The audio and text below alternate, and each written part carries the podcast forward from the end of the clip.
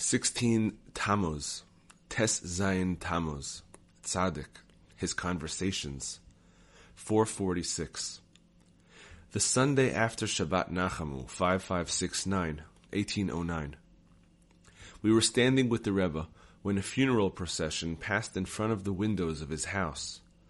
The people in the procession were crying and wailing as people do at funerals. The Rebbe said, presumably, the dead man is laughing in his heart at the way they are crying over him.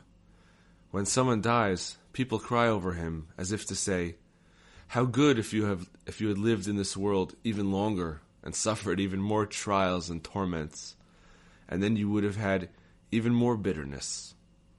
I said to the Rebbe, but surely even there he won't have relief from suffering because he was not sufficiently righteous to escape the pain of Gehenna and the torment of the grave. If so, then he will suffer there also. The Rebbe replied, But at least this will be the end of his pain and suffering, because once he will have gone through what he has to go through, he will enjoy the reward for whatever he did achieve in this world in the way of good deeds. I pressed the Rebbe further and said, But surely there is such a thing as reincarnation. It could be that he will have to be reincarnated again in this world. And if so, what has he gained by dying now and leaving the troubles of this world behind? The Rebbe replied, If he wants, he can put up a stubborn argument there and say that he does not want to be reincarnated again in any shape or form so as to return to this world. I said, however much he may not want to be reincarnated, how will it help him?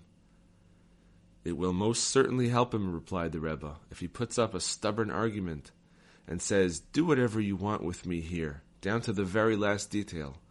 Only let me not have to return to Olam Hazeh, the physical world, again in any form of reincarnation. Just finish everything here. He can certainly achieve this.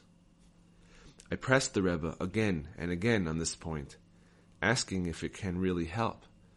And he said that it would certainly help so long as the dead man remains firm with his pleading.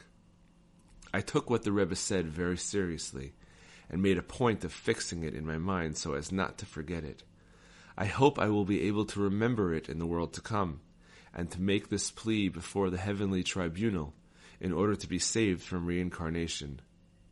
No matter what might happen to me, for I do not know which path they are taking me by. Brachot 28b.